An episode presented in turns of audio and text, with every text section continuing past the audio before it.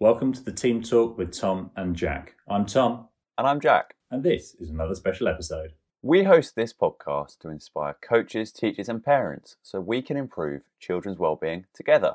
We've already read out the other two winning entries in our previous podcast. However, as promised, we are reading out some additional stories that caught our eyes for you to enjoy over the Easter weekend. Hope you enjoy it, team.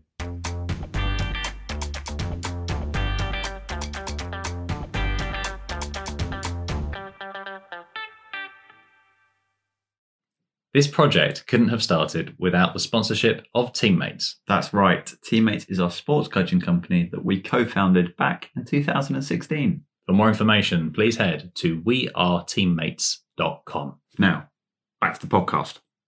It's time to share those four amazing stories with you. We've received a lot of heartwarming stories, including amazing coincidences, very close shaves, and tales of war. We're going to begin with a story that caught our attention because a lot of people are opting to cut their own hair right now, and this story definitely made us laugh. Granny's Trilogy of Hairy, Scary Stories by Eloise, aged eight and a half. I love listening to my granny's funny stories about when she was little, especially the ones where her hair goes crazy. Granny's high forehead. Granny had a high forehead and she did not like it. One day, she had a class photo taken. When the photo got printed and sent home, she did not like what she saw. She took it up to her bedroom before her parents saw it, and Granny got a pencil and she drew a fringe on the photo. Story number two Cigarette versus Granny's hair. Granny was walking to her friend's house after school. She was chatting to her friends when suddenly one of them smelt burning. They looked at Granny and saw smoke coming out of her hair. Her friends saw a burning cigarette nestled in her hair so they quickly flicked it out. Poor Granny never found out who threw the cigarette, but she did end up with a nasty ball patch on her scalp. Story number three Granny's stubble of hair. Granny wanted to cut her hair. She took her mother's sharp scissors and started cutting her fringe. She cut a little bit and looked in the mirror. She cut a little bit more and looked in the mirror. Then she cut even more and looked in the mirror. All that was left of her fringe was a line of spiky stubble. Thanks, Eloise. We hope that some people can learn from your granny's hairy mistakes. Our next story is about the power of Mother Nature and a series of very dramatic events. A Terrifying Night by Sam, aged 9. This is a story my grandma told me about the hurricane that hit Sheffield, South Yorkshire in February 1962. I wrote it like it is my granny talking when she was younger as it happened. My story starts in the middle of the night on the 16th of February 1962. When people talked about the hurricane later, they said that the noise of the storm would wake the dead. It didn't wake me. I was woken by my mum screaming my name at the top of her voice. Sure enough, when I was awake, I heard the sound of a hurricane. It was a horrific, rumbling, roaring sound that got louder and louder and louder until I thought my eardrums would burst. I ran to my mum, who was standing in her nightdress, trying to shut the garage doors, which had blown open. My dad was there too. He was in big trouble. One garage door was bashing him on his head over and over as he was desperately trying to shut the other one. I helped my dad into our kitchen because he was nearly fainting. And as I walked in, roof tiles were crashing down around all of us. I made him a drink and covered him with a warm blanket. Then I remembered my mum. Where was she? I quickly ran outside and found her. She had now managed to shut the garage doors and was holding them together with all of her might. She shouted at me to get the heavy iron mangle to put in front of the doors. I heaved it from outside the kitchen window and dragged it against the garage door. Phew, it worked. We hugged each other and went back indoors, dodging roof tiles and branches that were flying all around us. What a night! But the story doesn't finish there. The next morning, my mum insisted that I went to work as usual because I needed to get money to pay our bills. My usual bus was still running, so I got on it and went up to the top deck, which was my favourite spot.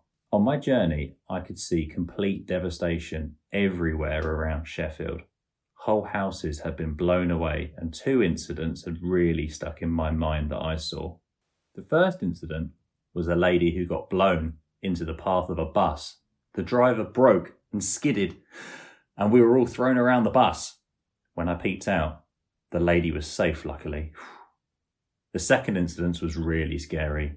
An old man was walking down the road, and we could see a chimney pot was falling off the roof, about to hit him. We banged on the windows and shouted, but he didn't hear us. Maybe he was deaf, or the wind might have been too loud, perhaps. Luckily, the chimney pot fell onto the ground behind him and shattered everywhere. He carried on walking, and he didn't even notice. What a terrifying night, and now, what a terrifying journey. Wow, thanks for that nerve jangler, Sam. Close shaves are plenty there.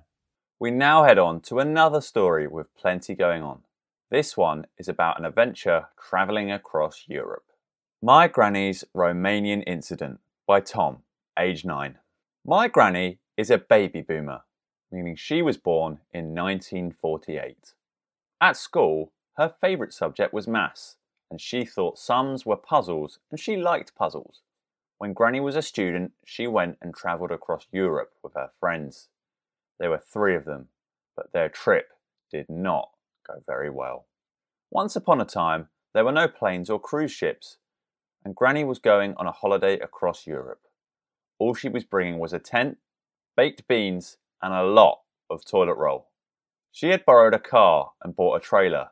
They had a trailer because their car had no boot. They camped in every country, but when they were driving through Romania, they were overtaken. Well, what you're thinking now is why would I point out the fact that they were overtaken? Well, wait until I tell you what they were overtaken by. They were overtaken by a wheel on its own. But that wheel wasn't any old wheel, that wheel was from their trailer. And the wheel decided it would take the bumper off the car, and then they realised the trailer would be having a rough time. When Granny and her friends got out of the car, they saw three things. The first thing was a lot of beans, not all of them though, spilt rolling down the road. The second was a toilet roll rolling down the road. And the third was an angry policeman running up the road towards them. As a punishment, they were forced to give their trailer, the wheel, the beans that weren't spilt, and the toilet roll to the closest village nearby. They continued their journey to Istanbul, where miniskirts were not in fashion. This led to different adventures and a real understanding of different countries and cultures. Granny realised she didn't like every puzzle now. Later, Granny's boyfriend pranked her by taking the U-bend out of the sink in their apartment so that the water gushed everywhere.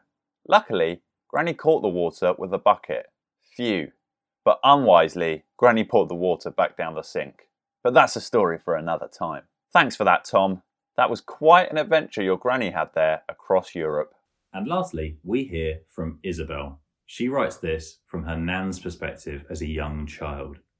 My Nan's Story by Isabel, aged 10. This is a look back to when I was a girl. Today, my Uncle Owen took me into town. I was on his shoulders. I was six, and my legs were tired. The spring sun was shining on my face. I remember it like it was yesterday. We lived in Jarrow, County Durham, the streets were busy with people young and old going about their business. We'd been seen going into town by Granny and Grandad with our shopping basket and ration card. We were off to the greengrocer's to get some bits we needed for tea. Mum was busy at work in a local factory making bombs. Her job was very important and was going to help us win the war. All of a sudden, my Uncle Owen started jumping up and down. I felt like I was on a fairground ride I thought it was a fun game. I started to giggle.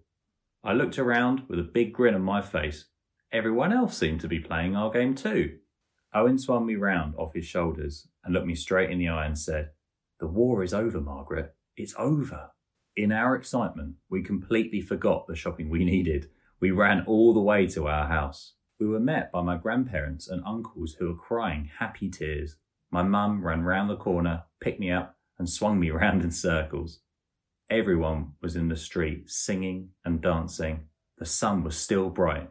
Everyone was so happy. Thank you, Isabel. That was an amazing story celebrating the end of a very tough period. So, There we are. We hope you enjoyed these four additional stories from the Cool Right Share competition. We're really glad that this has helped families come together in a time where communication is so important to everyone's well-being. So, due to the popularity of our writing competition, as well as numerous requests, we've decided to run some other competitions after the Easter period, but there'll be more on these coming soon. Meanwhile, over at our sports coaching company, Teammates, we are releasing daily challenges for children to enjoy over the Easter period, complete with videos of our coaches doing the tasks as well. We've had five already this week. Tom, have you got a favourite so far? Well, I particularly enjoyed number one. I think it's gone down very well, and that is the teabag into a mug challenge. Very popular. I would I would agree with that. That was a brilliant challenge.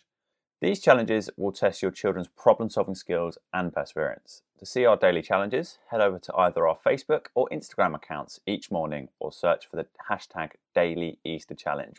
We hope that you've got some value from our team talk. For more information, head over to tomandjack.co.uk or check out the links in the show notes. Bye, team.